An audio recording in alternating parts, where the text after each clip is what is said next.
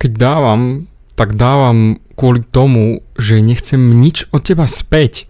Že nechcem nič ani v budúcnosti, ani potom v ďalšej budúcnosti. Nechcem od teba nič. Keď dávam, tak ber. Povieš si, o David, ale fú, každý niečo chce. Každý niečo chce za to, keď niečo dá zadarmo. zadarmo, alebo k dispozícii, alebo niečo. Však je to výmenný obchod. Áno, chápem že bohužel, ak ty dávaš niečo s tým, že chceš niečo späť, tak to je hnusná skrytá agenda. To znamená, pod tým máš tú najväčšiu slabosť, že si závislý na tom, čo dostaneš späť.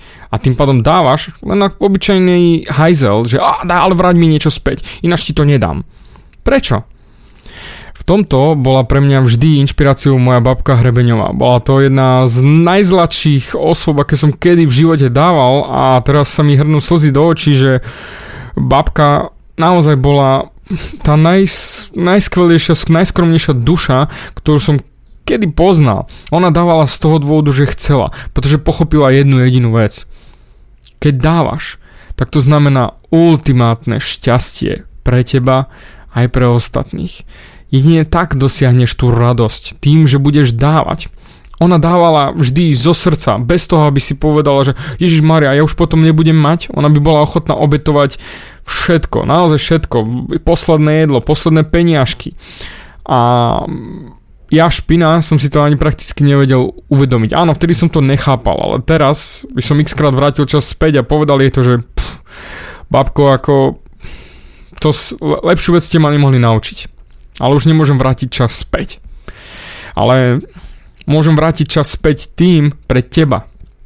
Do, ukázať ti, že dávať je niečo prekrásne, niečo luxusné, niečo, čo ťa posunie absolútne ďalej.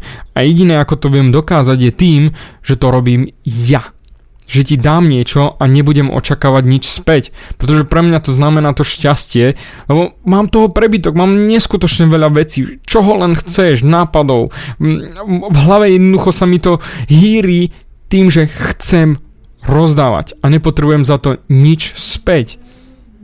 Pretože mňa baví rozdávať. Mňa to baví od celého srdca. A to sa ani zďaleka nie som približený mojej babke Hrmeňovej naozaj vôbec v žiadnom prípade. Pretože táto dávala ešte lepšie a ešte viac. Ale ja chcem chcem to robiť z toho dôvodu, že to tak cítim. Tak ako to cítila ona. A to isté by si mal robiť aj ty. Pretože len týmto smerom sa dostaneš ďalej. A to je tá radosť, keď začneš rásť, keď začneš robiť tú správnu vec, keď budeš mať hlavu nastavenú tým správnym smerom, pretože keď dávaš len s tým, že očakávaš, tak to je slabosť, to je jednoducho tých najhorších vecí, čo môžeš urobiť pre ostatných, tým nepomáhaš. Ty ich vydieraš. Dajte mi niečo späť. Skús sa na to pozrieť z tej strany, že čo by sa stalo, keby si niekomu niečo dal, pomohol, ukázal, posunul ďalej a nechcel za to nič späť. Čo by to bolo? Podľa mňa by to bol luxusný pocit. Keď jednoducho len rozdáš blbý úsmev. Však nemá, nemáš dosť úsmevu? Máš. A keď ho rozdáš niekomu, kto ho naozaj najviac potrebuje a zachrániš život, zachrániš niekoho a on to rozdá ďalej. Chceš povedať, že toto ťa nenaplní šťastím, spokojnosťou?